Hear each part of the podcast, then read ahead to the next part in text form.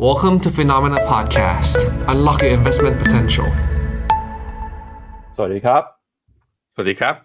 ต้อนรับคุณผู้ชมเข้าสู่รายการข่าวเช้า Morning Brief นะครับ สรุปข่าวสำคัญเพื่อไม่ให้คุณพลาดทุกโอกาสการลงทุนครับ วันพฤหัสบดีที่ 1 กุมภาพันธ์นะครับ วันทำการแรกของเดือนใหม่นะครับ เรามาติดตามกันกับทิศทางความเคลื่อนไหวทางเศรษฐกิจที่น่าสนใจ ทั้งในและต่างประเทศกันนะครับ กับผมปั๊บจุรติคันติพโลแล้วก็พี่แบงค์เชนนนท์การจันนันท์ครับ สวัสดีครับพี่แบงค์ครับ ครับ สวัสดีครับปั๊บครับ ครับ ก็เมื่อคืนนี้นะครับ เป็นไปตามที่ตลาดคาดการณ์ครับ เรื่องของผลการประชุมจากธนาคารกลางสหรัฐที่มีมตินะครับ คงอัตราดอกเบี้ยนโยบายไว้ไม่เปลี่ยนแปลง เป็นการคงอัตราดอกเบี้ยนะครับ ในระดับที่ถือว่าเป็นจุดที่สูงที่สุดนะครับ ในรอบหลายสิบปี แล้วก็สิ่งที่ตลาดเซอร์ไพรส์ก็คือการออกมาพูดของประธานเฟดเมื่อวานนี้ที่ออกมาส่งสัญญาณ บอกว่าเดือนมีนาคมเนี่ยอาจจะไม่เห็นการลดดอกเบี้ยก็ได้ ซึ่งพอประธานเฟดออกมาส่งสัญญาณแบบนี้นะครับก็ทำให้เมื่อคืนที่ผ่านมาตลาดหุ้นครับในฝั่งของสหรัฐนะครับก็ปรับตัวลงมาอย่างร้อนร้อนแรงเลยทีเดียวนะครับดัชนีสำคัญก็ติดลบกันไป S&P 500 ติดลบไปเกินกว่า 1% NASDAQ เนี่ยติดลบไปถึง 2%นะครับเป็นการปรับตัวลงมาแรงในรอบหลายเดือนนะครับก็ถือว่าเป็นการดับฟันของตลาดว่าเดือนมีนาคม จะเห็นการลดดอกเบี้ยและสัญญาณนี้เนี่ยก็เป็นการวิเคราะห์นะครับว่าท่าทีของคณะกรรมการเฟด อาจจะเข้มงวดหรือว่าอาจจะอยู่ในสายที่เป็นสายเหี่ยวมากกว่าที่ตลาดเคยคิดไว้ก่อนหน้านี้ก็ได้ครับครับ นอกจากนี้นะครับจะพาคุณผู้ชมไปติดตามกันกับประเด็นตัวเลขเศรษฐกิจสำคัญนะครับ ในคืนวันศุกร์ครับจะมีการเปิดเผยตัวเลขเอ่อ non farm payroll นะครับการจ้างงานนอกภาคการเกษตร แล้วก็อัตราการว่างงานของสหรัฐ แต่เมื่อคืนนี้เนี่ยมีการเปิดเผยตัวเลขการจ้างงานในภาคเอกชนมาแล้วนะครับ ปรากฏว่าเห็นสัญญาณเศรษฐกิจที่อาจจะชะลอลงไปสักหน่อย มีการจ้างงานเพิ่มขึ้นมาเพียงแค่ประมาณ 1 7 0 0 0ตำแหน่งเท่านั้น ซึ่งถือว่าเป็นตัวเลขที่ต่ำกว่าตลาดคาดการณ์ะครับ เพราะฉะนั้นเนี่ยในภาวะที่ตลาดเศรษฐกิจเห็นว่าอาจจะเติบโตไม่ได้ดีมากนักแต่นั้นก็ตามก็ไม่ได้แย่มากจนกระทั่งเฟดต้องรีบลดดอกเบี้ยเนี่ยสิ่งที่หลายคนคิดก็คือภาวะที่เรียกว่า Goldilocks ครับล่าสุดคุณเจฟฟรีย์ กันด์ลัชเองออกมาพูดบอกว่า สถานการณ์ภาวะที่เป็นภาวะเครึ่องกลาง ไม่ดีเกินไปไม่แย่เกินไปแบบนี้เนี่ย ทำให้เขากังวลครับเขาคิดว่ามีโอกาสที่เศรษฐกิจสหรัฐนะครับอาจจะเข้าสู่ภาวะ recession ได้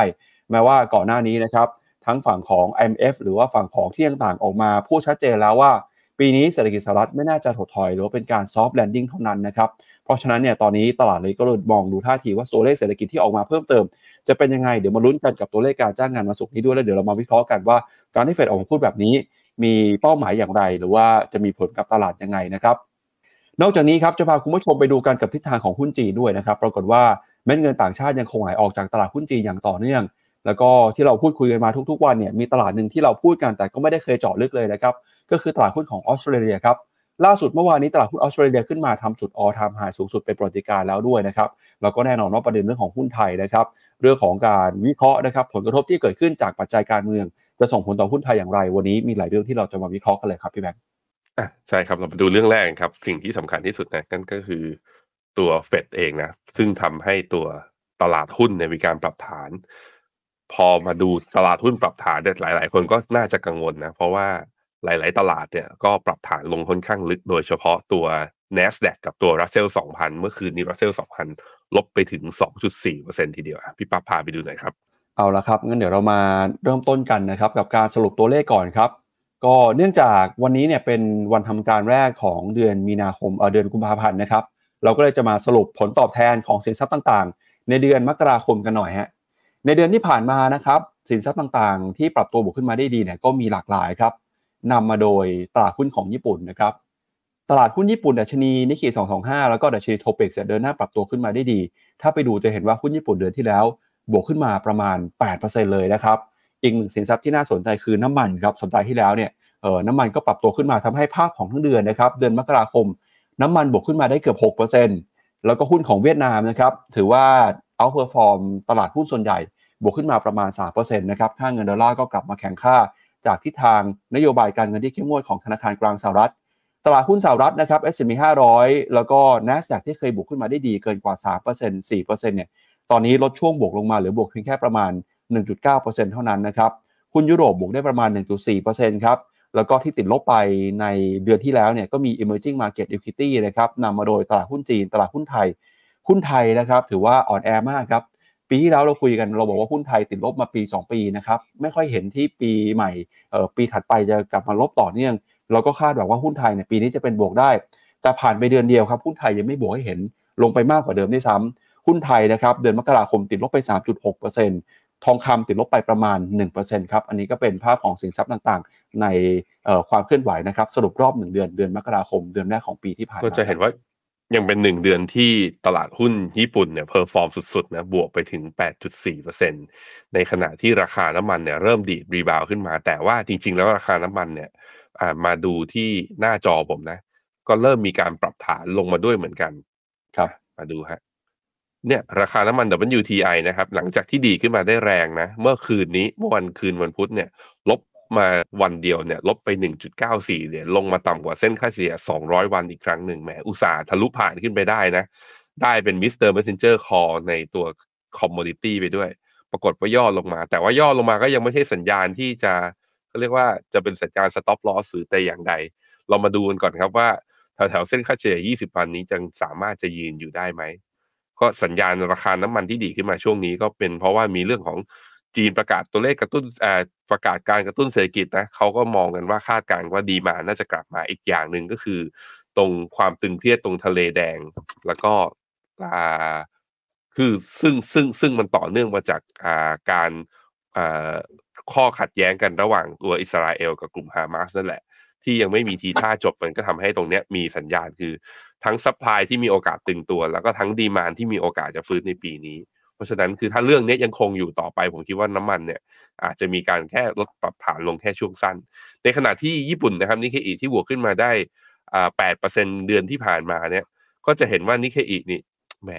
คล้ายๆทำเป็น head and shoulder ในกราฟเดย์ยังไงก็ไม่รู้นะ ก็คือดีดทะลุขึ้นไปแนวต้านสำคัญก็จริง แต่ว่าก็ไปได้ไม่สุดเช้านี้ก็ย่อลงมานะครับ ลบอยู่ประมาณ 200 จุด เช่นเดียวกับตัวโทปิกแล้วก็มีการปรับฐานลงมา ภาพก็คล้ายๆกันคือ ดีดขึ้นมาเมื่อวันพุธที่ผ่านมายังไม่สามารถทำนิวไฮได้ แล้วพอวันนี้ย่อลงมาเนี่ยถ้าต่ำกว่าเส้นค่าเฉลี่ย 20 วันเมื่อไหร่ก็เป็นสัญญาณที่น่าห่วงเหมือนกันว่านิเคอิจะเข้ารอบปรับฐานหรือเปล่านะครับเอาละครับ ไปดูกันต่อนะครับ equity performance นะครับว่าประเภทไหนที่ปรับตัวขึ้นลงยังไงในตลาดหุ้นนะครับ กลุ่ม communication service ครับยังบวกขึ้นมากลุ่ม IT ยังบวกได้ดีอยู่นะครับ กลุ่มสถาบันการเงิน healthcare consumer staple แต่ที่ปรับตัวลงไปในเดือนที่ผ่านมาเนี่ยก็คือหุ้นในกลุ่ม real estate แล้วก็หุ้นในกลุ่ม materials ครับ ไปดูกันต่อนะครับ กลุ่มที่ปรับตัวบวกขึ้นมาได้เดือนที่แล้วคือกลุ่ม cyber securities ถ้าดูประเภท thematic นะครับแล้วก็มี healthcare semiconductor ส่วนบล็อกเชนเนี่ยจากราคาคริปโตเคอเรนซีที่ปรับตัวลงไปนะครับ ก็ทำให้ผลตอบแทนของกลุ่มนี้เป็นลบนะครับ แล้วก็ไปดูกันนะครับกับในฝั่ง investment style บ้างครับอ่า momentum นะครับยังให้ผลตอบแทนได้ดีอยู่บวกขึ้นมาเดือนที่แล้วประมาณ 5.6% quality stock growth stock large cap value stock นะครับแต่ small cap เนี่ยพอเห็นแรงกดดันจากเมื่อคืนนี้นะครับ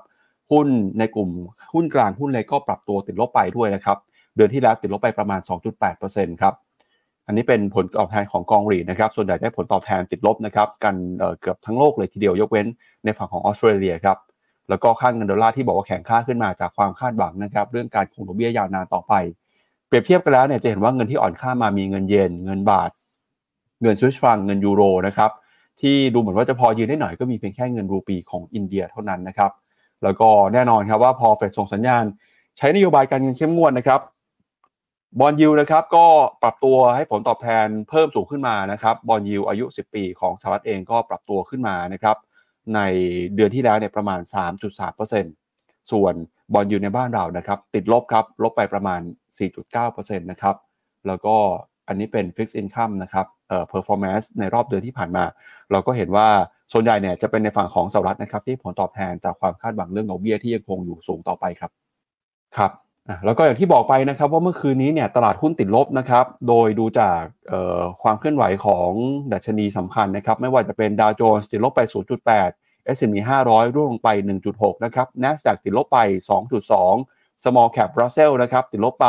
2.6 นะครับ Wix Index กลับขึ้นมาอีกแล้วครับ แล้วถ้าไปดูหุ้นรายตัวนะครับ จะเห็นว่าเดือนที่แล้วเนี่ยเราจะมีความเคลื่อนไหวนะครับของหุ้นที่ปรับตัวลดลงไป Year to date ครับ ไปดูกันหน่อยฮะหุ้นที่ปรับตัวลงมาหนักๆคือหุ้นของเท s l a ครับเท s l a เดือนที่แล้วเดือนเดียวเนี่ยราคาหุ้นหายไปถึง 25%เลยนะครับปัจจัยก็มาจากการเปิดเผยผลประกอบการออกมาที่ทำให้ตลาดผิดหวัง การแข่งขันยังคงมีอยู่สูงนะครับราคารถยนต์ไฟฟ้า แข่งกันลดราคาลงมาอย่างต่อเนื่อง แล้วก็ไกด์ดของปีนี้เทสลาก็บอกว่ายอดขายเนี่ยอาจจะไม่ดีนะครับเพราะว่าการแข่งขันที่ยังสูงอยู่ ราคาหุ้นดิ่งไปแล้วเดือนเดียว 25% แต่หุ้นในกลุ่มเทคตัวอื่นนะครับเจ็ดนางฟ้าบางตัวยังบวกได้ Microsoft บวก 6% Meta บวก 11% Netflix นะครับหลังจากงบออกมาดี มีผู้ใช้งานใหม่เพิ่มเติมมากขึ้น บวกขึ้นมา 16% Nvidia นะครับบวก 24%ครับแต่ Apple ราคาเริ่มย่อนะครับเดี๋ยวมาลุ้นกันวันพฤหัสบดีนี้ Apple ประกาศงบด้วย นอกจากนี้นะครับก็มีหุ้นในกลุ่มพลังงานนะครับกลุ่มน้ำมันเนี่ยที่เห็นการซื้อขายปรับตัวบวกขึ้นมาได้เล็กน้อยนะครับจากราคาน้ำมันในตลาดโลกอีกหนึ่งกลุ่มที่บวกขึ้นมาได้ก็มีหุ้นในกลุ่ม สถาบันการเงินนะครับ JP Morgan Berkshire Hathaway Bank of America แล้วก็หุ้นในกลุ่ม Healthcare ก็บวกขึ้นมาได้ค่อนข้างดีเช่นกันนะครับ อันนี้ก็เป็นสรุปภาพรวมความเคลื่อนไหวของสินทรัพย์ต่างๆ ในรอบหนึ่งเดือนที่ผ่านมาครับพี่แบงค์เราไปดูกราฟตัวกองทุนเมกะเทนนะสิบตัวในเมกะเทนว่าแต่ละตัวเป็นยังไงบ้าง เริ่มจาก Apple นะครับ Apple เนี่ยได้แท่ง candlestick เป็นแท่งสีแดงติดต่อกันมานับตั้งแต่วันที่ 24 แล้วก็คือ 6 แท่งติดต่อกันแล้ว ที่ปรับตัวย่อลงมา ตอนนี้ลบอีก 1.94%เมื่อคืนนี้กำลังทดสอบเส้นค่าเฉลี่ย 100 ซึ่งใกล้ๆกับเส้นค่าเฉลี่ย 200 มาดูเส้นค่าเฉลี่ย 200 วันรอบที่ผ่านมาพอลงมาชนปุ๊บแล้วก็มีการดีดได้แรงนะรอบนี้ถ้าดีดได้เนี่ยก็จะเป็น pattern ที่สวย แต่ถ้าดีดไม่ได้ต้องระวังแล้วเพราะว่ารอบของการ rebound รอบก่อนหน้านี้วันที่ 23 24 มกราเนี่ยไม่สามารถทำ new high ใหม่ได้ ถ้าร่วงลงมาก็แปลว่า Apple กำลังจะเปลี่ยน channel นะอาจจะเข้าสู่โหมดของการ sideway ซึ่งอะเดี๋ยวพาไปดูต่อและต้อง ผมจะสรุปเรื่องนี้หลังจากที่เราอ่านถ้อยแถลง แล้วก็อ่านข่าวเรื่องเฟดกันอีกทีหนึ่งแต่ให้ดูกราฟก่อนนะ ตัว Microsoft หลังจากที่ราคานะ ทะลุ3 trillion US ดอลลาร์ขึ้นมาเป็นหุ้นที่ Market Cap ใหญ่ที่สุดในโลกมา ปรากฏว่าเมื่อวานนี้ลงแรง ลบไป 2.69%แต่จริงๆแล้วเริ่มมีสัญญาณตั้งแต่เมื่อวานก่อนแล้วก็คือเมื่อวันวันที่ 30 มกราที่ลบลงมาประมาณสัก 0.28 คือลบไม่เยอะ แต่ได้แท่ง candlestick แท่งสีแดงด้วยเช่นเดียวกัน ซึ่งตอนนั้นนะ RSI เนี่ยอยู่ในโซนของ overbought ด้วย ถ้าลงมาอีกนะสักประมาณ 2-3%ผมคิดว่าเราจะเจอกับเซลล์สัญญาณในกราฟ MACD นั้นสองตัวดูแล้วนะ Apple กับ Microsoft จากที่แบบว่าฟื้นฟื้นค่อนข้างแข็ง เริ่มมีแสดงอาการเซ แต่ที่เซหนักกว่าคือตัวนี้พี่ปับ๊บ Alphabet Alphabet ลบมา 7.5%เมื่อวานนี้ Alphabet อ่า Alphabet ประกาศงบของไตรมาส 4 เนี่ย กลายเป็นว่าธุรกิจโฆษณานะกับตัว Search Engine เนี่ยได้รายได้เข้ามาต่ำกว่าที่ตลาดคาด แล้วก็ทำให้ตัว e a r n i n g เนี่ยเดี๋ยวผมกดให้ดู e a r n i n g เนี่ยสูงกว่าที่ตลาดคาดจริง แต่ว่าไกด์แดนซ์ที่ออกมาเนี่ยดูไม่ค่อยดี ตลาดจึง พอเห็นว่าโอกาสและการแข่งขันในเรื่องของ Search Engine กับโฆษณา มันอาจจะยากมากขึ้น เพราะว่าคู่คนนี่ยไปใช้ Chat GPT หรือใช้ Bard ซึ่งยังมันยังไม่สามารถมานิทายได้ ก็เลยทำให้นักลงทุนเนี่ยไม่ชอบใจสิ่งนี้ ลบวันเดียวนะ ลบ 7.5%โห ลบโหดมาก เนี่ยข้ามเส้นเฉลี่ย 20 วันลงมาเลย เพราะนั้นสามตัวทรงดูไม่ดีแล้วเอาไปดูตัวต่อไปอเมซ อ้าวอเมซอนก็เช่นเดียวกัน ลบมา 2.39%นะเมื่อคืนนี้ ในขณะที่เทสลาครับเทสลาอุตส่าห์ลงมานะทดสอบฟิวเจอร์ที่23.6 ที่ 187 ปรากฏว่าก็ข้ามขึ้นไปก็ยังไม่สามารถผ่านไม่ได้เมื่อวานนี้ก็ลบ2%วีซ่าวีซ่าลบ 1.4% JP Morgan ลบ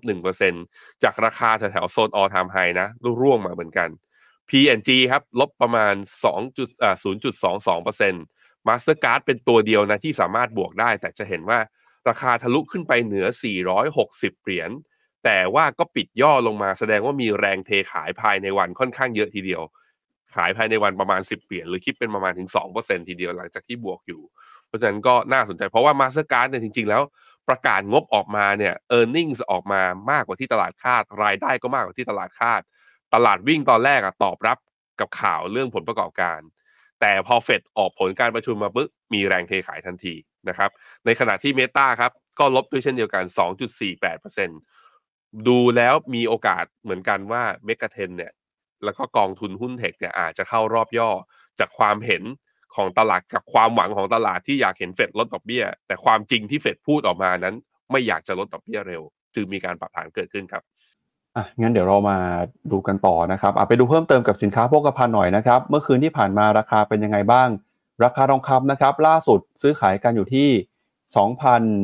2,040 ดอลลาร์ต่อทริอาร์นะครับราคาทองคำก็ปรับตัวลดลงมา หลังจากที่ธนาคารกลางสหรัฐนะครับ ส่งสัญญาณว่าจะใช้นโยบายการเงินที่เข้มงวดต่อไปยังไม่มีการลดดอกเบี้ยนะครับแล้วก็ทิศทางของราคาน้ำมันครับราคาน้ำมันดิบ WTI นะครับซื้อขายอยู่ที่ 76 ดอลลาร์ส่วนราคาน้ำมันดิบ Brent นะครับอยู่ที่ 80 ดอลลาร์ในช่วงเช้าวันนี้ ราคาน้ำมันเองเนี่ยก็ถือว่าเป็นการปรับตัวขึ้นมา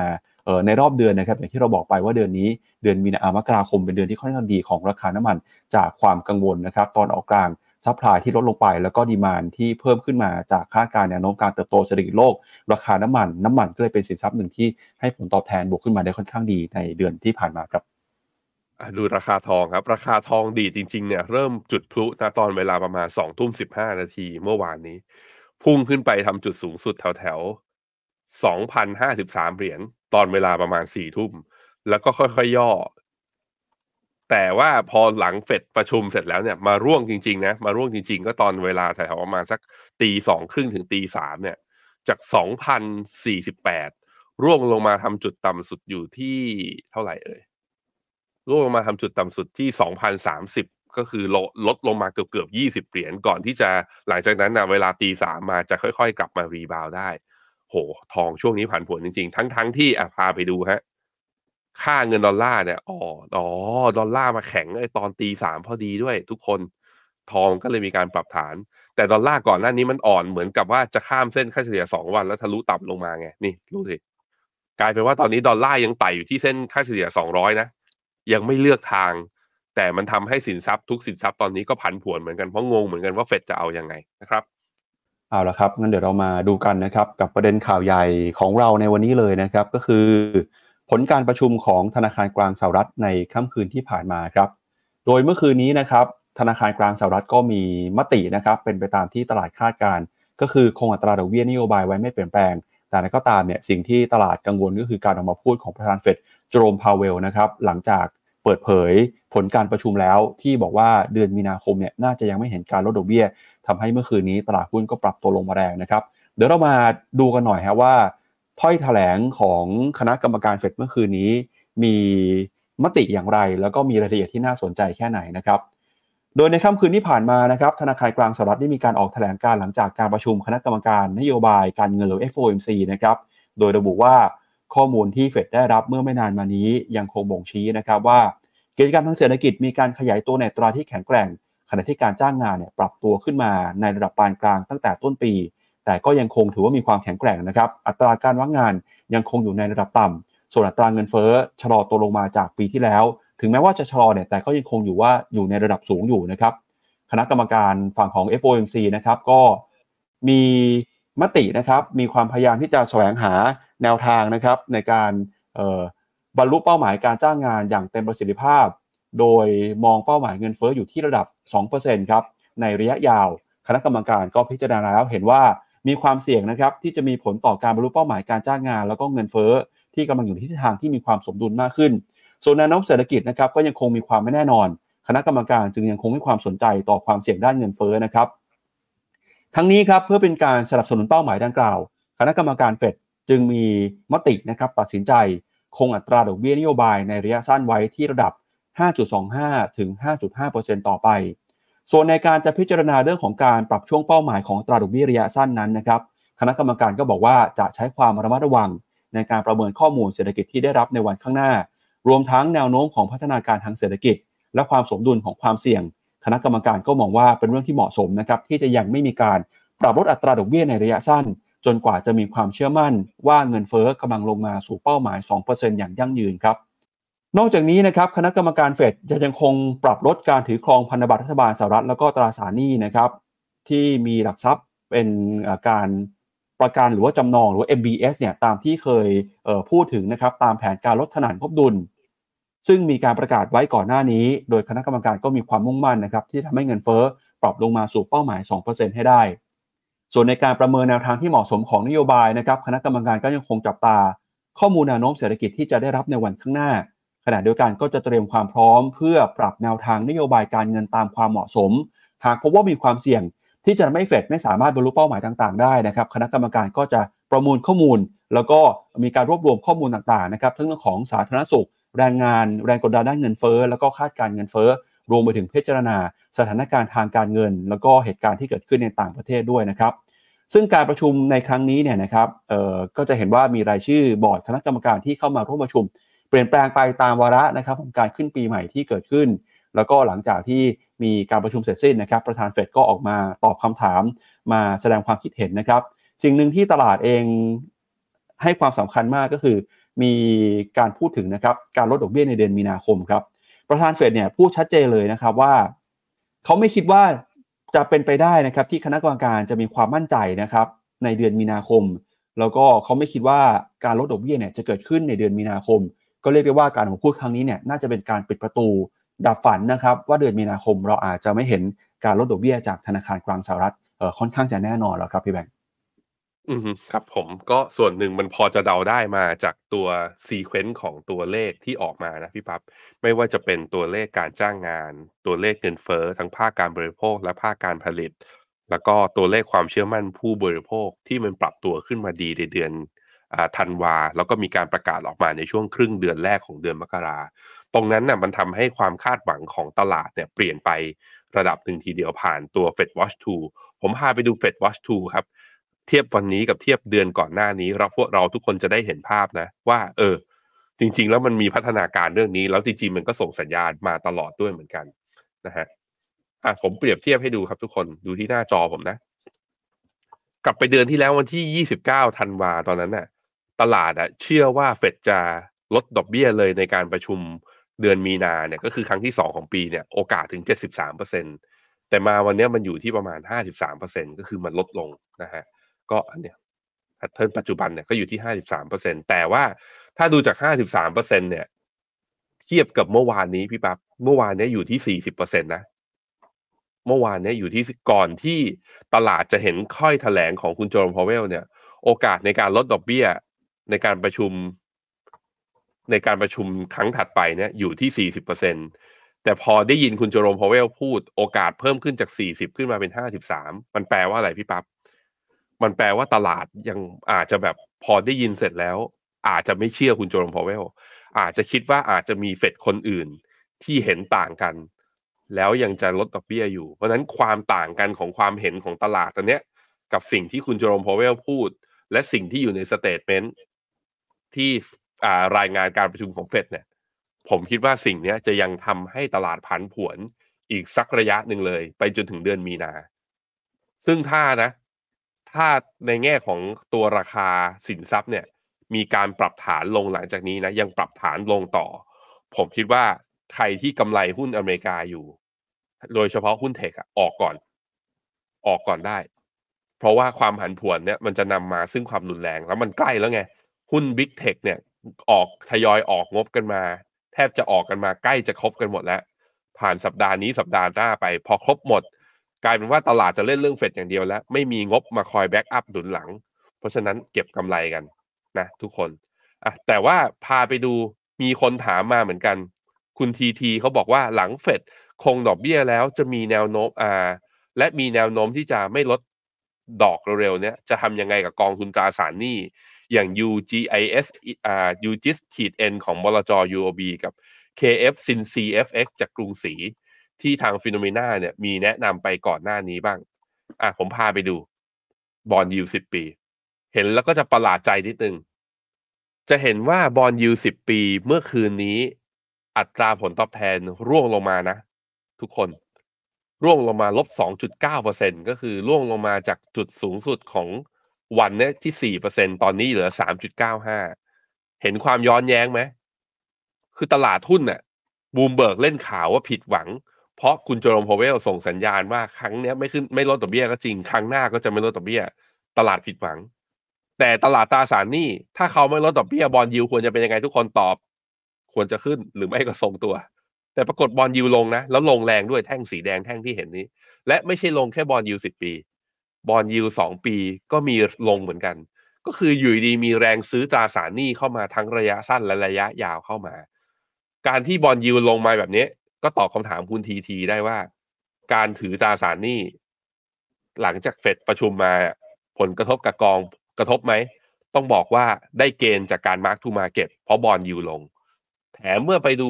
ค่าเงินดอลลาร์เมื่อเทียบกับไทยบาท ปรากฏว่าดอลลาร์เมื่อเทียบกับไทยบาท บาทกลับมาอ่อนอีกรอบหนึ่งได้สองต่อนะ ได้ FX gain ด้วย ถ้าใครที่ซื้อถือสิน CFX นี่แหละ ผมคิดว่า ตราสารหนี้กำลังเริ่มทำหน้าที่ของมันแล้ว ก็คือ วันใดที่ตลาดหุ้นปรับฐาน ตลาดกังวลว่าตลาดหุ้นปรับฐานใช่ไหมจะมีแรงซื้อกลับเข้าตราสารหนี้ ซึ่งก่อนหน้านี้มันไม่ได้ไปทางมันมันไม่ได้สวนทางกันแบบนี้มันไปเดียวมันไปเหมือนกันคือ ตลาดหุ้นวิ่งตราสารหนี้วิ่งด้วย ตลาดหุ้นลงตราสารหนี้ลงด้วย แต่ตอนนี้ correlation มันกลับมาสวนทางกัน มันจึงเหมาะในการเอาตราสารหนี้เข้ามาผสมในพอร์ตทันที อันเนี้ยตอบคาถามนะครับ เดี๋ยวเรามาดูข้อมูลเพิ่มเติมกันหน่อยนะครับ ว่าจากการประชุมเฟดในค่ำคืนที่ผ่านมา มี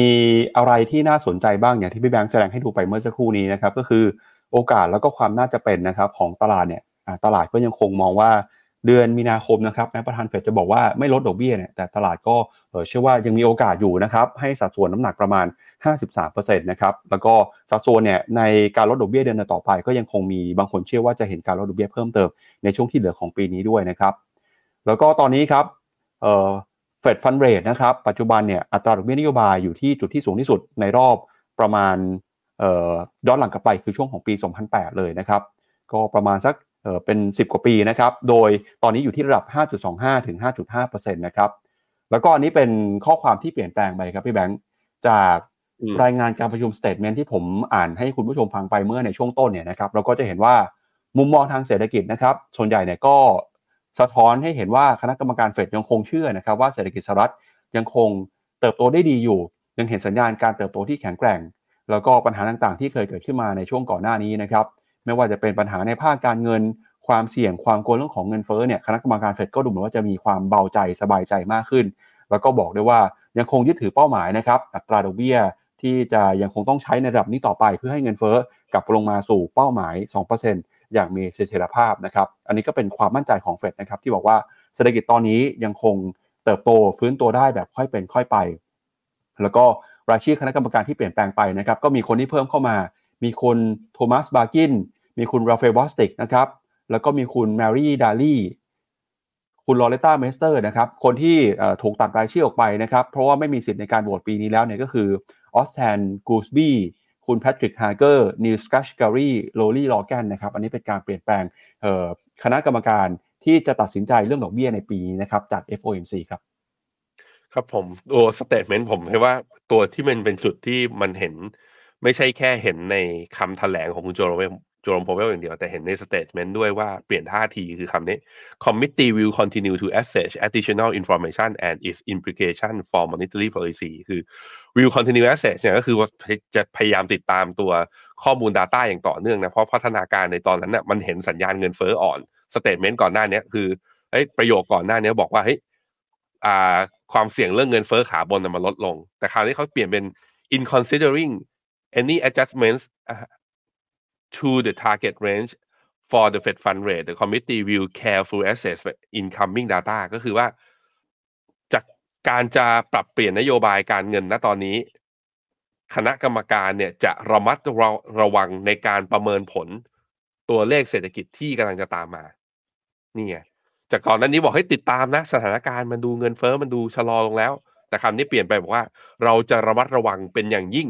ในการพิจารณาข้อมูลที่กำลังจะค่อยๆทยอยออกมา คือ ทีท่ามันเฝ้าระวังมากขึ้น มีความมั่นใจในการลดดอกเบี้ยน้อยลงนี่แหละ อันนี้ที่เป็นสัญญาณเหมือนกันที่อยู่ในสเตทเมนต์นะครับ ครับอ่าแล้วเศรษฐกิจสหรัฐนะครับ จะเติบโตแข็งแกร่งได้อย่างที่เฟดเชื่อมั่นหรือเปล่า จะมีตัวเลขสำคัญที่ประกาศกันในวันศุกร์นี้นะครับ ก็คือตัวเลขการจ้างงานนอกภาคการเกษตรนะครับ non farm payroll แล้วก็ตัวเลขอัตราการว่างงานด้วยนะครับ ดี๋ยวเรามาดูกันหน่อยฮะว่าตลาดมองยังไงบ้างนะครับ ตัวเลขที่จะประกาศกันในวันพรุ่งนี้เนี่ยนะครับประมาณ2องทุ่มครึ่งตามเวลาบ้านเรา การจ้างงานนอกภาคการเกษตรนะครับ ตลาดประเมินว่าจะเพิ่มขึ้นมาประมาณ 1 7 3 0 0 0 ตำแหน่งนะครับลดลงมาจากช่วงเดือนก่อนที่อยู่ที่ประมาณ 2 0 0 0 0 0กว่าตำแหน่ง ส่วนตัวเลขอัตราการว่างงานนะครับ จากเดิมคือ 3.7 ครับตลาดคาดว่าอาจจะเพิ่มขึ้นมาเล็กน้อยนะครับมาอยู่ที่ประมาณ 3.8% ตัวเลขการจ้างงานสหรัฐนะครับ ยังคงบ่งชี้เห็นสัญญาณการเติบโต โดยจะเห็นนะครับว่าในช่วงสัปดาห์นี้เนี่ยมีการจ้างงานที่ประกาศตัวเลขมาแล้วนะครับ ก็คือการเอ่อ job opening ตำแหน่งงานที่เปิดใหม่ แล้วก็เมื่อคืนนี้นะครับมีการจ้างงานในภาคเอกชนด้วยนะครับ ข้อมูลของ ADP ครับออกมาเปิดเผยนะครับว่าการจ้างงานของภาคเอกชนในรอบเดือนมกราคมที่ผ่านมา มีการจ้างงานเพิ่มขึ้น 1,700,000ตำแหน่งครับ เป็นตัวเลขที่ต่ำกว่าที่นักวิเคราะห์คาดการนะครับ เพราะนักวิเคราะห์ก่อนหน้านี้คาดการว่าจะอยู่ที่ประมาณ 150,000 ตำแหน่ง แล้วก็ภาคบริการเนี่ยพบว่ามีการจ้างงานเพิ่มขึ้นประมาณ 77,000 ตำแหน่ง ขณะที่ภาคการผลิตนะครับมีการจ้างงานเพิ่มขึ้นมาประมาณ 30,000 ตำแหน่ง นอกจากนี้นะครับ ADP ก็บอกว่าสหรัฐอเมริกาครับมีค่าจ้างเฉลี่ยเนี่ยเพิ่มขึ้นมาประมาณ 5.2%นะครับเมื่อเปรียบเทียบกับช่วงเดียวกันของปีก่อน สิ่งที่เกิดขึ้นก็คือ ในเดือนมกราคม เราเริ่มเห็นการจ้างงานชะลอลงมาแล้วนะครับ แต่บอกว่าชะลอลงมาน่ากังวลไหม ก็ยังคงถือว่าอยู่ในระดับสูงนะครับ มีการปลดคนงานตำแหน่งงานใหม่ที่เปิดรับมาก็ยังมีมากขึ้นอยู่นะครับ แล้วก็อัตราการว่างงาน 3.7 3.8 ไม่ได้ถือว่าเป็นตัวเลขที่อ่อนแอหรือว่าน่ากังวลแต่อย่างใด สิ่งที่ต้องจับตาต่อไปก็คือเรื่องของอัตราค่าจ้างแรงงานครับ ถ้าเกิดว่าค่าจ้างแรงงานยังสูงเนี่ย ก็มีโอกาสที่เงินเฟ้อน่าจะยังไม่ลงง่ายๆ เพราะฉะนั้นนะครับ เฟดก็เลยน่าจะเป็นเออหนึ่งปัจจัยที่บอกว่า ทำไมยังต้องระมัดระวังอยู่ เพราะว่าเงินเฟ้อก็ยังมีแนวโน้มว่าจะยังไม่ลดลงเร็วๆ หรือว่าลดลงมาอย่างรุนแรงในเดือน 2 เดือนข้างหน้านี้ครับพี่แบงค์เพราะฉะนั้นดูนะครับตัวเลขนอนฟาร์มเพโรนะตัวเลขที่ตลาดคาดการเมื่อกี้ที่พี่พี่ปั๊บขอเปิดกลับไปทีให้คุณผู้ชมดู กับตัวเลข unemployment rate ก็คือที่แสนเจ็ดกับสามจุดแปดถ้าออกมาจริงนะ ตัวเลขสูงกว่าแสนเจ็ด unemployment rate สูงกว่าสามจุดแปดตลาดจะปรับฐานต่อ เพราะเศรษฐกิจอเมริกาแข็งแกร่งแปลว่าดอกเบี้ยไม่ควรลง แต่ถ้าตัวเลขออกมาแล้วต่ำกว่าหนึ่งแสนเจ็ดหมื่นสามพันตำแหน่งนะ unemployment rate ทะลุขึ้นมาสามจุดเก้าสี่เปอร์เซ็นต์สมมติทะลุขึ้นมานะอ้าวการจ้างงานเริ่มชะลออย่างนี้ มีความหวังเศรษฐกิจเริ่มลดความร้อนแรงลง เปิดโอกาสให้ลดดอกเบี้ยมากขึ้น ตลาดจะลบปรับฐานแค่แป๊บเดียว แล้วเดี๋ยวก็จะดีขึ้นมาใหม่นั้นตอนนี้กลายเป็นว่าสปอตไลท์หันกลับไปหา ตลาดแรงงานอีกครั้งหนึ่ง เพราะมันบ่งชี้ตัวเลขเศรษฐกิจ และตัวสัญญาณเงินเฟ้อที่จะตามมานะครับ ครับไปดูข้อมูลเพิ่มเติมมาหน่อยนะครับ ว่าการจ้างงานที่ออกมาเมื่อคืนนี้เนี่ยเป็นยังไงบ้างและจะบ่งชี้ไปยังตัวเลขที่ประกาศในค่ำคืนวันศุกร์กันยังไงนะฮะก็เดี๋ยวชวนที่แบงค์ไปดูนะครับ อัตราการจ้างงานในภาคเอกชนนะครับของเดือนล่าสุด แล้วก็อัตราค่าจ้างเฉลี่ยด้วยนะครับ ว่าเป็นยังไงบ้างครับ ผมก็เห็นว่า private payroll นะ มัน flat flat มาตั้งแต่ตอนเดือนอกันยาปี 2020 แล้ว ตอนนี้อยู่ที่ประมาณสัก 1,700,000ตำแหน่งอยู่ที่ประมาณนี้ ในขณะที่ตัว job switch หรือ job stay เนี่ยก็จะเห็นว่ามันจริง ๆ มันก็เริ่มมีการอัตราการอ่อนแอลงมานะ จากจุดพีคเนี่ยแถวปี 2022 อยู่ประมาณ 16%ตอนนี้เหลือประมาณ 7.2% สำหรับตัว job switcher ก็คือว่าอัตราการย้ายตำแหน่งเอเขาเรียกว่าการเปลี่ยนงานนะฮะกับการอยู่งานที่เดิมก็มันก็ชะลอลดลงด้วยเช่นเดียวกันแต่ว่าก็ยังลดลงในอัตราที่ยังถือว่าสูงกว่าตอนปี 2020 ปี 2021 หรือจริง ๆ สูงกว่าตอนปี 2019 ด้วย ตรงนี้มันก็แสดงให้เห็นว่า ตลาดยางงานยังแข็งแกร่ง แต่ว่าก็เริ่มเห็นสัญญาณในการที่แบบว่าฟื้นตัวหรือว่าแข็งแกร่ง แบบว่าเป็นแข็งแกร่งแบบลดลงอะ่ะเริ่มมี soft landing ให้เห็นเหมือนกันนะครับ อันนี้คือ weight growth นะครับ กับตัวอัตราการค่าจ้างตัว ADP ไอตัว private sector นะ ก็จะเห็นว่าเนี่ยแสนเจ็ดอย่างที่เห็นนะตัวจุดพีคของมันคืออยู่แถวประมาณปี 2021 ปี 2022 ตอนนั้นกว่า 1 ล้านตำแหน่งเลยนะฮะในขณะที่ตัว employment cost นะครับ คือเปลี่ยนเป็นรายสัปดาห์เนี่ยอยู่ที่ประมาณสัก 0.9 ก็ถือว่าเป็นระดับต่ำสุด นับตั้งแต่ย้อนกลับไปเมื่อตอนเดือนมิถุนาปี 2021 ทีเดียวนะครับ เพราะฉะนั้นก็ เริ่มเห็นสัญญาณบ้างแล้ว ตรงนี้แหละ ตรงนี้แหละที่จะมีผลทำให้สุดท้ายแล้วเฟดจะคงดอกเบี้ยอยู่ได้ไม่นาน นั้นคือใครที่มีการลงทุนในในระยะยาวหน่อยนะ รอบตรงเนี้ยมันอยู่ที่ว่าเฟดจะลดดอกเบี้ยเร็วหรือลดดอกเบี้ยช้า แต่มันไม่มีคำว่าเฟดจะขึ้นดอกเบี้ย เพราะฉะนั้นการถือการถือตราสารนี้ยังมีประโยชน์ การปรับฐานใดๆที่เกิดขึ้นกับตลาดหุ้นสหรัฐเป็นการปรับฐาน เพื่อที่เราจะได้ซื้อของถูกมากกว่านี้หรือเปล่าแค่นั้นเอง แต่เพียงแต่มันมันโอกาสจะปรับแล้วกลายเป็นขาลงเลยเนี่ย เราต้องการตัวเลขพัฒนาการที่น่ากลัวกว่านี้ เราต้องเห็นสัญญาณการแบบว่าช็อกตลาดจากข่าวที่มันเป็นเซอร์ไพรส์ตลาดมากกว่านี้ ซึ่งตอนนี้ยังไม่เห็นนะครับครับอะแล้วสถานการณ์นะครับ เรื่องการลงทุนจะเป็นยังไงต่อไปนะครับ มีคำเตือนออกมาจากคุณ Jeffrey Gundlach นะครับซึ่งเป็น CEO ของ Double Line Capital เนี่ยเอ่อทำไมเราต้องฟังคนนี้นะครับ เพราะคนนี้เนี่ยเขามีฉายาในตลาดว่าเป็น Bond King นะครับหรือว่าเออเป็นราชาของตราสารหนี้ครับเขาออกมาพูดว่าสิ่งที่เกิดขึ้นในตอนนี้นะครับก็คือสถานการณ์ที่ว่าโกดีหลอกครับเศรษฐกิจไม่ได้ดีเกินไปไม่ได้แย่เกินไป และสิ่งที่เฟดออกมาย้ำเตือนเมื่อคืนก็คือ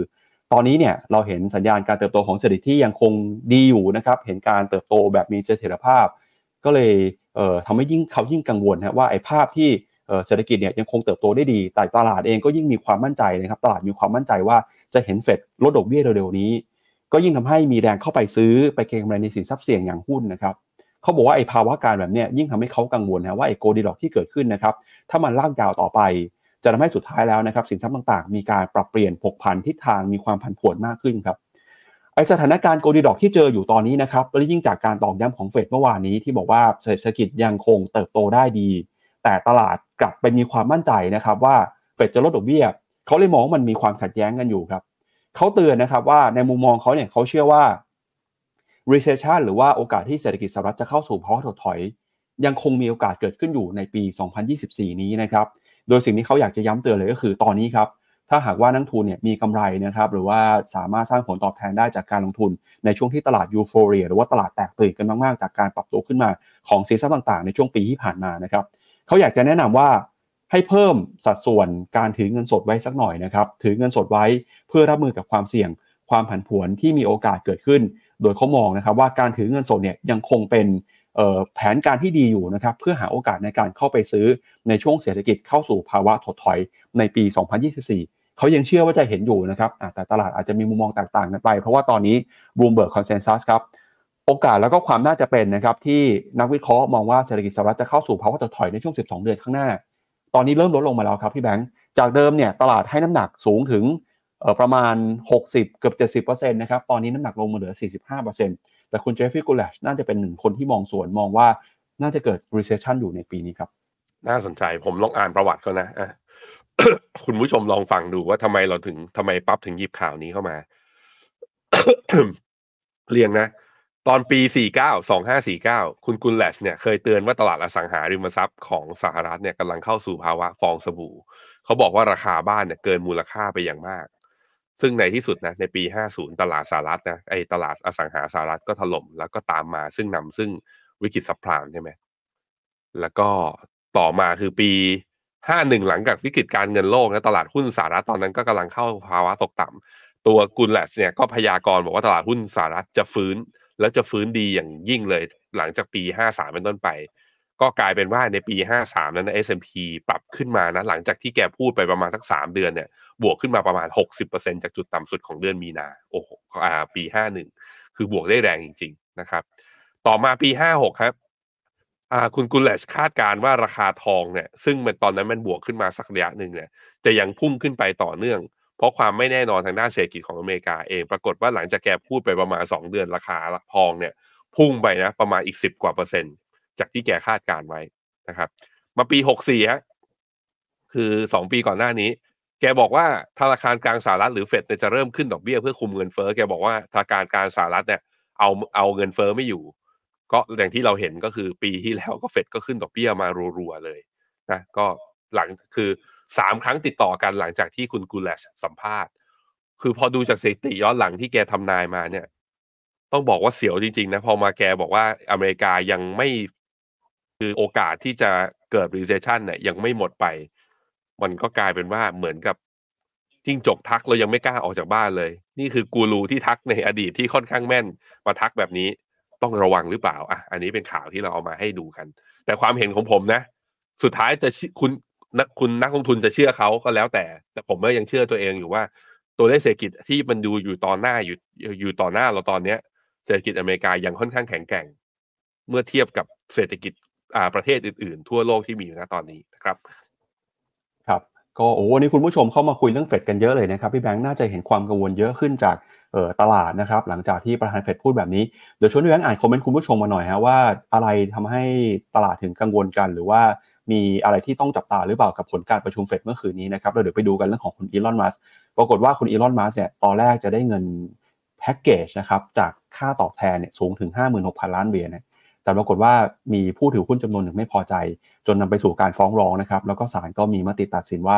เงินสูงขนาดนี้เนี่ยจ่ายไม่ได้นะครับ ถ้าจ่ายไปเนี่ยจะกระทบกับผลประโยชน์ของผู้ถือหุ้นนะครับแต่เดี๋ยวไปอ่านคอมเมนต์เรื่องเฟดกันก่อนครับ คุณเพอร์ซี่บอกว่าใครที่คิดว่าอเมริกาจะลดดอกเบี้ยหกครั้งก็ตื่นได้แล้วไม่แน่นะ ถ้าคุณ Gundlach ถูกอะแล้วถ้าเกิด recession จริงก็เฟดก็ลดดอกเบี้ยได้เร็วนะครับ คืออย่าไปทิ้งโอกาสนั้น เพียงแต่ว่าถ้าเศรษฐกิจอเมริกาแข็งแกร่งและเป็น soft landing จริงอะโอกาสในการลดดอกเบี้ยมันจะช้ากว่าที่เราคิดนั่นคือลดเร็วแปลว่าเกิด recession ลดช้าแปลว่าเศรษฐกิจอเมริกาแข็งแกร่งแล้วเอาเงินเฟ้ออยู่ ไม่ลดเลยแปลว่าเงินเฟ้อเอาไม่ลงถ้าขึ้นดอกเบี้ยก็ตัวใครตัวมันนั่นแปลว่าตลาดจะปรับฐานอีกรอบหนึ่งโอกาสนั้นยากโอกาสนั้นยากนะฮะ มีใครอีกที่คุยกันเรื่องเฟดคุณกิฟต์นะถามว่าเขาเป็นอย่างนี้ US Tech ควรออกก่อนอ่าแค่กำไรหรือควรออกทั้งหมด ผมคิดว่าเก็บกำไร เก็บกำไรเอา ส่วนว่าถ้ามี proportion เยอะแล้วกับเก็บกำไรมาเยอะก็อาจจะออกกำไรแล้วก็ออกทุนบางส่วนลงมา แล้วถ้าจังหวะย่อก็ค่อยกลับเข้าไปก็ได้นะครับเพราะรอบรอบนี้คือถ้าถ้าเฟดค้างดอกเบี้ยแล้วไปลงนู่นเลยนะเอเดี๋ยวเดือนถ้าเดือนมีนาก็ไม่ลดดอกเบี้ยด้วยเนี่ย ผมคิดว่า โอกาสปรับฐานก็ยังมีอยู่ ก็ยังก็อัตลาดอเมริกาอาจจะปรับฐานต่อด้วยเหมือนกันนะครับ คุณซิลนะครับถามว่าหุ้น S&P 500 กับ NASDAQ ก็ไฮแล้วทำไมกองทุนเทคบางกอง อย่างเช่น KUSA กับวัน UEG ยังไม่ฟื้น คือหุ้นใน NASDAQ อะที่มันดีดขึ้นมาแล้วทำนิวไฮได้เยอะเนี่ยเป็นหุ้น Big Tech แต่ใน K-USA กับวัน UEG เนี่ยมันมีหุ้น tech ขนาดกลางขนาดเล็กที่อยู่ข้างในที่ยังไม่ไปไหนยกตัวอย่างเช่นบริษัทอย่างซูมอย่างเงี้ยคือไม่ไปไหนเลย เพราะฉะนั้นพอมันยังไม่ฟื้นกำไรมันยังไม่ deliver มันก็เลยทำให้ตัว แล้วพอกองทุนถือหุ้นเหล่านี้เยอะการ rebound ของมันจึง rebound ได้ค่อนข้างช้ากว่านั่นเองนะครับ คุณ1810 HK นะบอกพิมพ์เงินแจกคนจนเศรษฐกิจแข็งแกร่ง ที่ต้องคงดอกเบี้ย ไม่กล้าลดก็เพราะว่านานาชาติเขาเริ่มกังวลในพันธบัตรอเมริกาอะอันนี้ก็เป็นแบบว่าในมุมหนึ่งนะว่าจริง ๆ แล้วคือ ก็มีมันมีมันมีมุมจริงอยู่ในคอมเมนต์นี้ก็คือว่า ทุกๆ คนพยายามจะลดการถือครองดอลลาร์ในแง่ของการเป็นเงินทุนสำรอง เพื่อการกระจายความเสี่ยงนะครับ เพราะว่ามองแล้วบอกว่าเอ้ถือมากๆต่อไปสมมุติว่าอยู่ดีดอลลาร์อ่อนค่า หรืออเมริกาทำอะไร อย่างเช่น อยู่ดีก็แบนอะแบนอ่ารัสเซียออกจากระบบสวิฟแล้วก็กลายเป็นรัสเซียจ่ายหนี้ไม่ได้ จ่ายหนี้ไม่ได้ไม่ใช่เพราะไม่มีตังค์นะเพราะเงินเนี่ยฝากไว้กับธนาคารสหรัฐอย่างเงี้ย มันมีความเสี่ยงทุกคนที่แบบว่า neutral ต่อสหรัฐ หรือคนที่ไม่ได้ชอบสหรัฐมากขนาดนั้นก็เขาก็พยายามที่จะไม่ถือครองดอลลาร์ทฤษฎีนี้ก็ต้องไปถืออะไร ต้องไปถือทอง ถ้าถือทฤษฎีนี้นะ ไม่ก็ต้องไปถือบิตคอยน์นะครับเอ่อคุณทอมมี่อะอย่างที่ผมบอกนะ หลัง press con เนี่ย bond yield สิบปีสหรัฐดิ่งแรงพร้อมๆกับตลาดร่วงช่วยวิเคราะห์หน่อยก็คือว่า correlation มันกลับมาเป็น negative ก็คือเมื่อไหร่ที่ตลาดหุ้นร่วง ตลาดตราสารหนี้จะสามารถค้ำได้ ก็คือมันกลายเป็นสินทรัพย์ปลอดภัย ณตอนนี้ อันนี้คือมุมที่หนึ่งคือผมคิดว่าตราสารหนี้จะกลับมาทำหน้าที่ของมันได้ดีในการเป็น asset location อย่างที่สองคือ แสดงว่านักลงทุนบางส่วน ไม่เชื่อว่าเฟดจะไม่ลดดอกเบี้ยจริงยังไงสุดท้ายยังไงก็ลดเพราะฉะนั้นเขาก็เก่งด้วยการก็เข้าไปซื้อมาก่อนเลยที่จังหวะนี้ เพราะที่บอลยูสาระสิบปีที่ประมาณแถวๆสี่เปอร์เซ็นก็ไม่ได้หาได้ง่ายนะ มันก็ยังถือว่าอยู่ในระดับสูงอยู่นั่นเองนะครับเอ่อมีใครอีก คุณลาดบอกว่า DCA take กำไรต้องเอากำไรออกด้วยไหม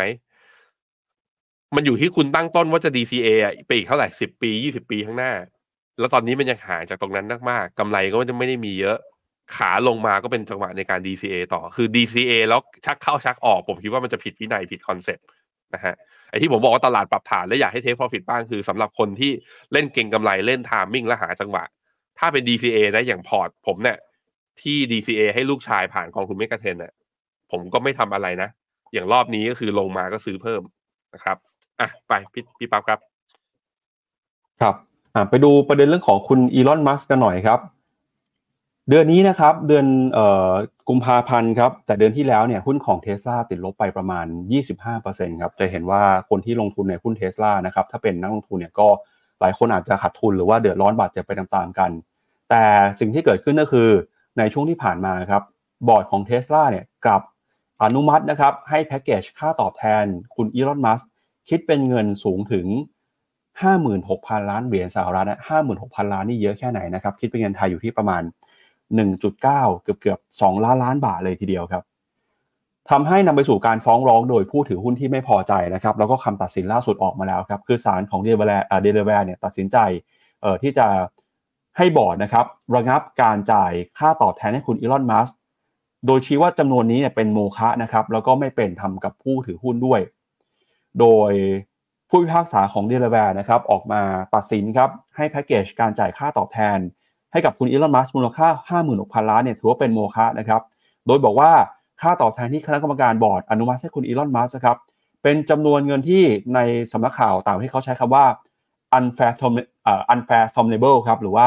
เป็นจำนวนเงินที่ยากเกินกว่าจะเข้าใจ ยากเกินเกินกว่าจะอย่างถึงเลยนะฮะแล้วก็บอกไม่เป็นการยุติธรรมกับผู้ถือหุ้นของเทสลาด้วย โดยคำตัดสินนี้นะครับได้ยกเลิกแพ็กเกจค่าตอบแทนที่ถือเป็นแพ็กเกจก้อนใหญ่ที่สุด ในบรรดาบริษัทจดทะเบียนของสหรัฐนะครับ โดยผู้พิพากษาก็บอกว่า ค่าตอบแทนที่อิงตามหุ้นนั้น มีการเจรจาตกลงกันโดยกรรมการบริษัท ที่ดูเหมือนว่าจะได้รับอิทธิพล หรือว่าตกอยู่ในอำนาจของคุณอีลอนมัสก์ครับซึ่งเป็นทั้งผู้ก่อตั้ง แล้วก็เป็นประธานเจ้าหน้าที่บริหารหรือเป็น CEO ของเท s l a ครับคณะกรรมการบริษัทนะครับไม่เคยตั้งคำถามเลยว่าผลตอบแทนมูลค่ากว่า 56,000 ล้านนี้เนี่ย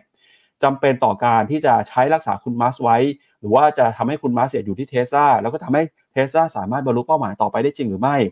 หรือว่าเพียงแค่เพราะว่าถูก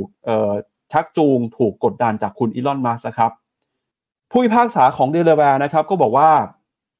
ได้มีมติครับสั่งให้ผู้ถือหุ้นเทสลาที่คัดค้านแผนค่าตอบแทนนี้นะครับไปหารือกับทีมกฎหมายของอีลอนมัสเพื่อนำคำตัดสินนี้ไปปฏิบัติ แต่นั้นก็ตามเนี่ยคำตัดสินนี้ยังสามารถยื่นอุทธรณ์ได้นะครับ หลังจากที่ทั้งสองฝ่ายเอ่อยังไม่สามารถเจรจาตกลงกันได้ เพราะฉะนั้นเนี่ยคุณอีลอนมัสก็มีสิทธิอุทธรณ์ด้วยนะครับ ซึ่งจำนวนแผนตอบแทนนี้นะครับถือเป็นจำนวนเงินที่มากที่สุด เท่าที่เคยมีมาเลยนะครับ แล้วก็ผู้พิพากษาก็ไม่เชื่อว่าการที่ให้เงินสูงขนาดนี้เนี่ยมันจะเป็นการการันตีหรือจะทำให้บริษัทมีการเปลี่ยนแปลงไปอย่างมี นัยยะสำคัญอย่างหน้ามือเป็นหลังมือ หรือว่าจะทำให้มีการเปลี่ยนแปลงอย่างที่ไม่เคยคิดจะคาดคิดจะอย่างถึงได้ตามจำนวนเงินที่มากขนาดนี้นะครับ โดยปัจจุบันเนี่ยก็มีคณะกรรมการของเทสซานะครับที่ถือว่า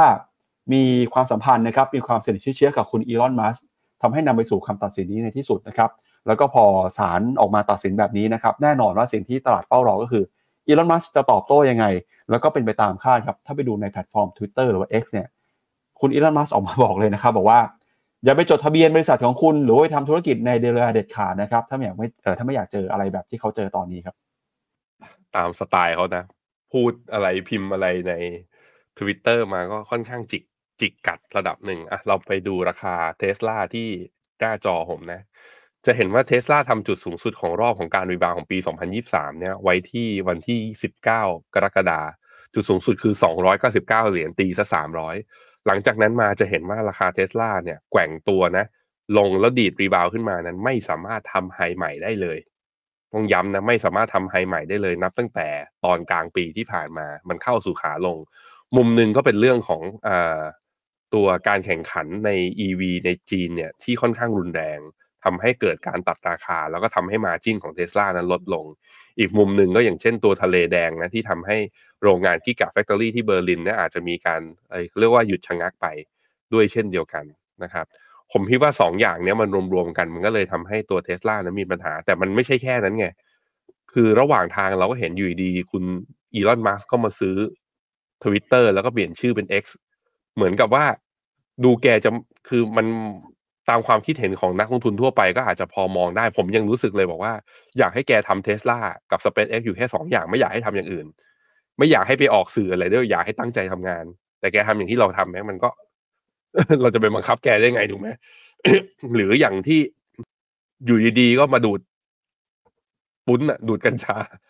ในในรายการแล้วก็บอกว่าเฮ้ยมีคนก็ออกมาเป็นห่วงว่าวีลอนมักกำลังติดสารเสพติดหรือเปล่า คือมันก็เป็นเรื่องที่น่าห่วงจริงๆสำหรับใครที่ถือหุ้นเขาอยู่เยอะๆ แล้วมีความหวังว่าเทสลาจะมา แต่ว่ามุมหนึ่งนะ คือข่าวพวกนั้นมันก็ข่าวหลังไอ้ที่ผมบอกว่าตัวอีลอนมักเองที่ซนไปทำอย่างอื่นเนี่ย มันคือกระทบกับเซนติเมนต์แต่ผมพาไปดูอะหุ้น EV จีนบางตัวเนี่ย ราคาไม่ได้ต่างเทสลานะหนักกว่าเยอะอย่างเช่นนีโอ นีโอตอนนี้ราคาทำนิวโลนะพี่ปับ๊บเราไม่ได้ดูราคาตัวนี้มาทำนิวโลนับตั้งแต่เดือนพฤษภาปี 2020 หรือเสี่ยวเผิง เสี่ยวเผิงทำนิวโลนับตั้งแต่เดือนมิมิถุนาปี 2023 คือปีที่แล้วเนี่ยราคามันร่วงลงมาแรงมาก เพราะฉะนั้นจริง ๆ แล้วตัวหุ้นเทสลาซึ่งทำรถไฟฟ้าเนี่ย ตอนเนี้ยมันมันมันอยู่ในช่วงของเกม price war ตัดราคากัน มันจึงไม่มีใครได้ประโยชน์จนกว่าจะมีผู้เล่นที่ตายและยกเลิก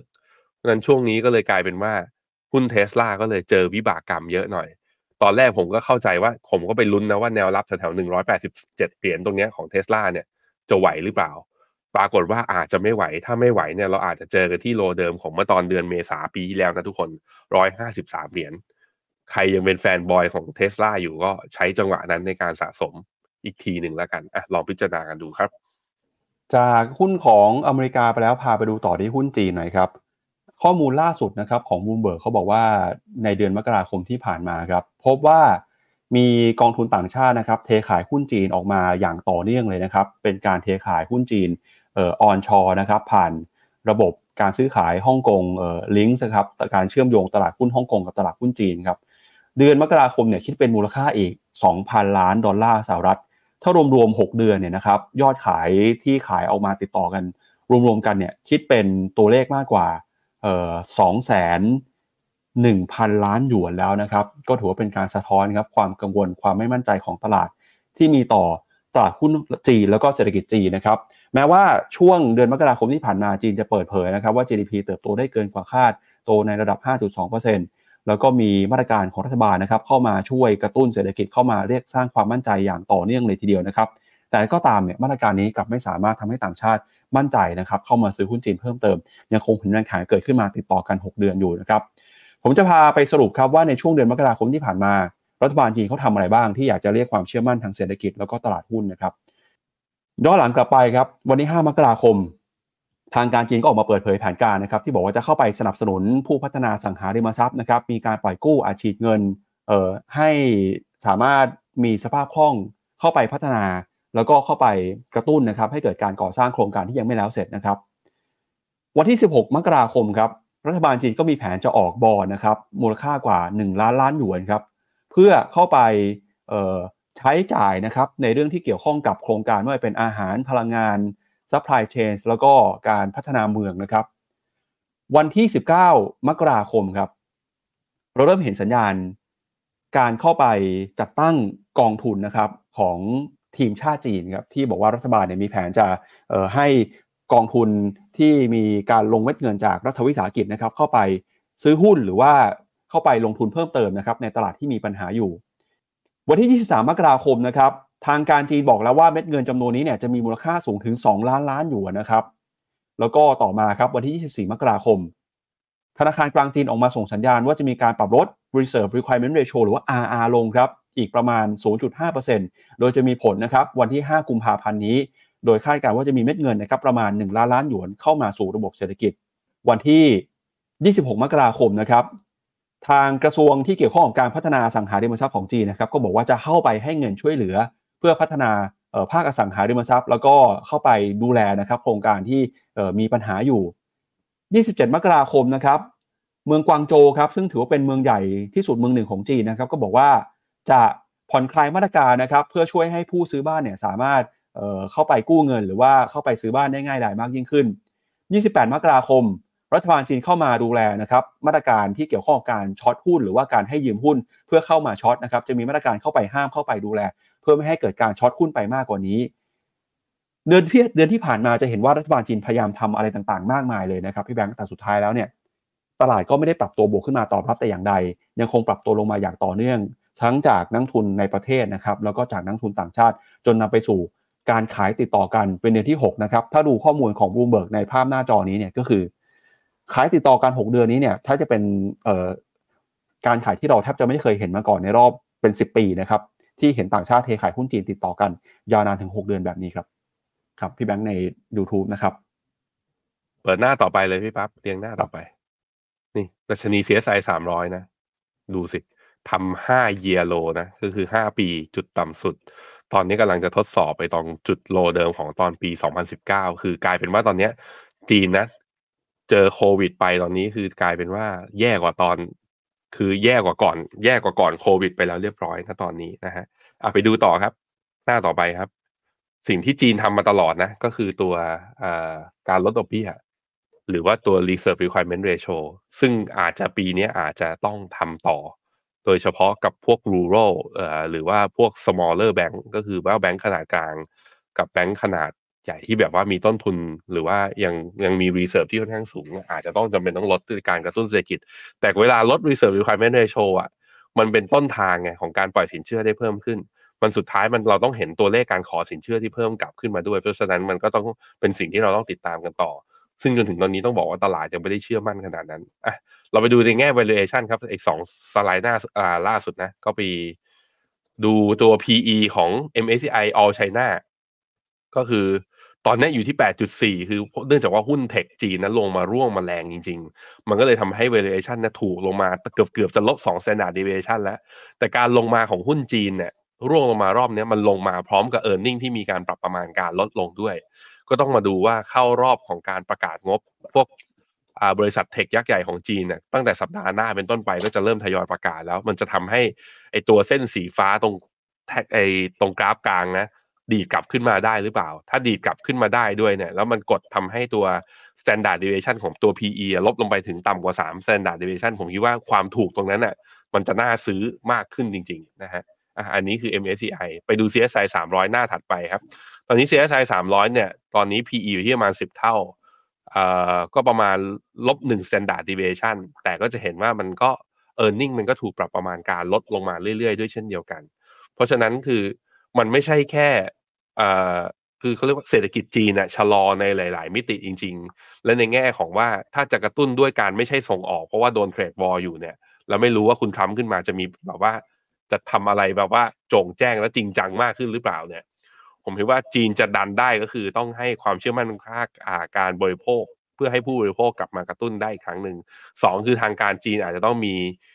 มาตรการกระตุ้นเศรษฐกิจที่จริงจัง ซึ่งเราเริ่มเห็นสัญญาณนะว่าเขาอยากทำจริง เพียงแต่ว่า react ของตลาดนั้นไม่ค่อยดีเลย แต่เช้านี้อะมาดูที่หน้าจอผมฮะแต่เช้านี้ห่างเสงเนี่ยบวกอยู่ 0.33%ในขณะที่ H share บวกอยู่ 0.2%บอกเฮ้ยห่างเสงแปลว่าดีแล้วหรือเปล่า คำตอบที่ผมจะให้กับพวกคุณนะก็คืออ๋อมันลบแรงมาสองวันไง ครับ วันอังคารมันลบไปสองจุดสามวันพุธลบไปอีกหนึ่งจุดสามเปอร์เซ็นก็คือสองวันลบไปสามจุดห้าเปอร์เซ็นต์น่ะเพราะนั้นวันนี้คือไม่ได้ลงต่อมันไม่ได้แปลว่าจะขึ้น เพียงแต่ว่าลบแรงลงมาคือ ก็เลยลบช่วงลบรอคนอื่นเขาล่วงลงมาให้ทันก่อนแล้วค่อยว่ากันครับ ครับมุมมองพี่แบงค์หุ้นจีนตอนนี้เอายังไงดีครับ ยังต้องรอครับอ่าถ้าดูจากสัญญาณทางกราฟนะเนี่ยโลเดิมของหุ้นจีนเมื่อตอนสามสิบเอ็ดตุลาปีที่แล้ว อยู่ที่ตัวหางเสงนะครับ อยู่ที่หนึ่งหมื่นสี่พันหกร้อยแปดสิบผมคิดว่าจุดนั้นน่ะ ถ้าเห็นจริง ๆอะน่าซื้อหรือเอาโลเดิมก็ได้ โลเดิมของเมื่อวันที่ยี่สิบสองมกราเอาตรงนั้นน่ะ เห็นแถวๆจังหวะตรงเนี้ยโซนเนี้ยเป็นโซนที่ ผมคิดว่าน่าทยอยสะสม ถ้าคุณเป็นมุมในคอนทาเรียนนะ ถ้าเป็นมุมของ Trend following ก็คือ ลงมาเนี่ย ถ้าเกิด bullish divergence แล้วดีดกับแพทเทิร์นสวยแล้วเราค่อยตามอีกทีหนึ่งนะครับสำหรับตัวหุ้นจีนสรุปคือ ไม่ว่าคุณเป็นคอนทาเรียนหรือไม่ว่าคุณเป็น trend following คอนทาเรียนอาจจะซื้อไปแล้วอย่างที่คุณเจสซื้อไปแล้วตอนนี้คือเข้าอีกไม้หนึ่งอะไปรอโลเดิมเลย เราค่อยว่ากันว่าหลุดไม่หลุด ในมุมของ trend follower มาดูโลเดิม ถึงหลุดถ้ามีสัญญาณ bullish divergence แล้วกราฟดีดกลับสวยซื้อ ลงมาไม่มีนิวโลกราฟดีดกลับเป็น buy signal แท่งได้แท่ง candlestick สวยๆ สักสองสาแท่ง หลังจากนั้นแล้วยืนผ่านเส้นค่าเฉลี่ยระยะสั้นได้ก็ซื้อด้วยเช่นเดียวกัน ผครัมบว่าอะไปว่าดูตรงจุดนี้ไม่ใช่จุดที่เราควรจะขายกับหุ้นจีนนะพี่ปั๊บผมเห็นอย่างนั้นครับครับอะไปดูหุ้นเช้านี้หน่อยนะครับหุ้นเอเชียเปิดมาญี่ปุ่นลบไป 0.8 นะครับเอ่อจีนเนี่ยอย่างที่พี่แบงค์บอกคือยังติดลบอยู่ห่างเสียงฮ่องกงนะครับบวกขึ้นมาสวนทางได้ เพราะว่าลงไปแรงก่อนหน้านี้นะครับที่น่าสนใจอีกหนึ่งตลาดคือ S&P ASX 200 ของออสเตรเลียครับวันนี้เนี่ยติดลบไปประมาณ 1%ครับแต่ที่น่าสนใจคือเมื่อวานนี้นะครับราคา ดัชนีตลาดหุ้นของออสเตรเลียครับ เมื่อวานนี้ดัชนี SX 200 เนี่ย ปิดขึ้นไปทำจุดสูงสุดเป็นประวัติการ์หรือว่า all time high เลยนะครับ โดยราคาเนี่ยปิดขึ้นไปฮะแตะระดับ 7,500 จุดครับ สิ่งที่น่าสนใจก็คือเมื่อวานนี้นะครับทางออสเตรเลียเขามีการเปิดเผยตัวเลขเงินเฟ้อ ปรากฏว่าเงินเฟ้อเนี่ยชะลอลงมานะครับ ก็ยิ่งทำให้ตลาดมีความคาดหวังว่าธนาคารกลางของออสเตรเลียจะลดดอกเบี้ยครับ แล้วถ้าหากว่ามีการลดดอกเบี้ยเกิดขึ้นจริงเนี่ยนะครับก็จะเป็นผลดีต่อตลาดหุ้น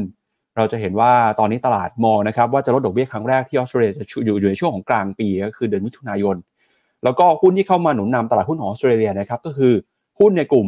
เหมืองแร่ครับจากความคาดหวังว่าเศรษฐกิจโลกฟื้นตัว เศรษฐกิจจีนฟื้นนะครับความต้องการเหมืองแร่ต่างๆ จะเพิ่มมากขึ้น ประกอบกับเรื่องของการลดดอกเบี้ยด้วย ตอนนี้หุ้นในกลุ่มธนาคารพาณิชย์ของออสเตรเลียก็ซื้อขายกันอย่างคึกคักเลยนะครับก็เรียกได้ว่าเป็นหนึ่งในตลาดที่ ค่อยๆ ปรับตัวขึ้นมานะครับจนเมื่อวานนี้เนี่ยขึ้นมาทำจุดที่สูงที่สุดเป็นประวัติการนะครับแม้ว่าเช้านี้จะมีแรงขายเกิดขึ้นมาก็ตามครับ อืม แต่ว่าพอบอกว่าจุดสูงสุดแล้วก็มีแรงขายมานะ ถ้าปิดแท่งสัปดาห์ในสัปดาห์นี้สัปดาห์หน้ากลายเป็นว่าออสเตรเลียไม่สามารถไปต่อได้อะมันก็บ่อยมุมหนึ่งว่าอาจจะเจอแนวต้านสำคัญนะ เพราะว่า คือตรงเนี้ย ตรงที่ตัว ASX 200 อยู่ตรงเนี้ย คือเขาชนแนวต้านตรงนี้มาแล้วสามสี่ทีนะแล้วไม่ผ่าน เนี่ยก่อนหน้าเนี้ยชนมาแล้วสองสามเอเนี่ยสามสี่ทีไม่ผ่าน ถ้าครั้งนี้หลุดต่ำลงมาเนี่ยผมคิดว่าอาจจะเจอของช่วงปรับฐานก็ได้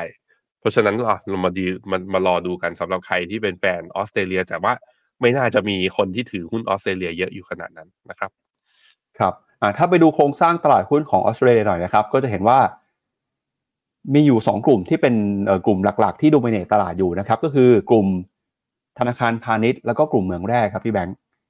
คือกลุ่มธนาคารพาณิชย์เนี่ยขึ้นมาได้ค่อนข้างดีเลยทีเดียวนะครับหุ้นต่างๆเนี่ยอาจจะเป็นแบงค์ชื่อที่เราไม่ค่อยรู้จักกันนะครับตัวที่ใหญ่ที่สุดก็คือเอ่อ CBA ครับ Common Bank Commonwealth Bank of Australia นะครับราคา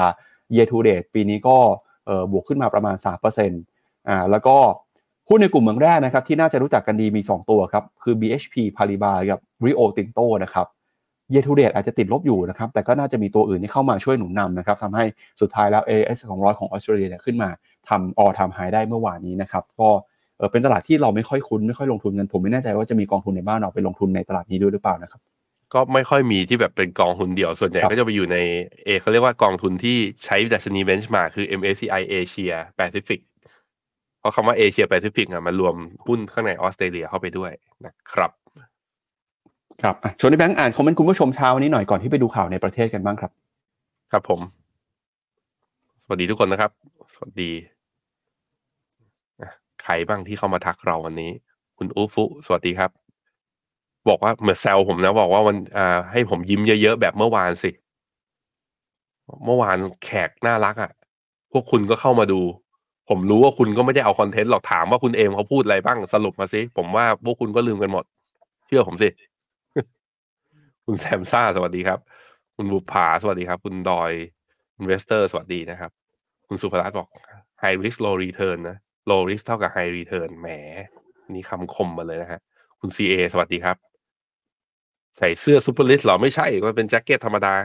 ครับผม คุณ KDR ขอทองด้วยอะ เรามาที่ราคาทองกันหน่อยเร็วๆนะ ตอนนี้ทองเนี่ยดีขึ้นมาหกเหรียญจากราคาปิดเมื่อวานนี้ กลายเป็นว่า แถวแถวหกสิบเอ็ดจุดแปดมันแข็งเหมือนกันนะพี่ปั๊บมันกลายเป็นว่ามันไม่หลุดลงไปใครตามผมมาผมมาแช่งทองมาตลอดว่ามันควรจะลงแล้ว แต่ปรากฏว่าเนี่ยมันกลายเป็นว่ามันเริ่มเป็นไซด์เวย์แกว่งออกข้างแล้วเนี่ยตอนนี้กลับมายืนเหนือเส้นค่าเฉลี่ยทั้งยี่สิบห้าสิบกลับมารอบอีกอีกอีกรอบหนึ่งก็อาจจะต้องไปลุ้นแถวๆนี้นะ ถ้าถ้าดอลลาร์กลับมาอ่อน ผมคิดว่าทองอาจจะดีขึ้นไปแถวๆสองพันเจ็ดสิบสี่เนี่ยอาจจะได้อีกรอบหนึ่งแต่ไม่คิดว่าทำไฮได้ แต่ไม่คิดว่าทำไฮได้ เพราะว่าอะถามว่าทำไมกลับมามองทองขาขึ้นแล้วเนี่ย MACD กลับมาได้บายสิกแนลแล้ว คือจะลงไม่คือตอนที่มันควรลงกับแข็งไอ้กับแข็งได้ สาเหตุก็เป็นเพราะว่าดอลลาร์มันไม่ยอมแข็งต่อ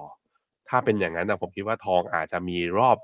รอบที่สามารถที่จะไปต่อได้ แต่ก็เป็นไปไปต่อระยะสั้นนะ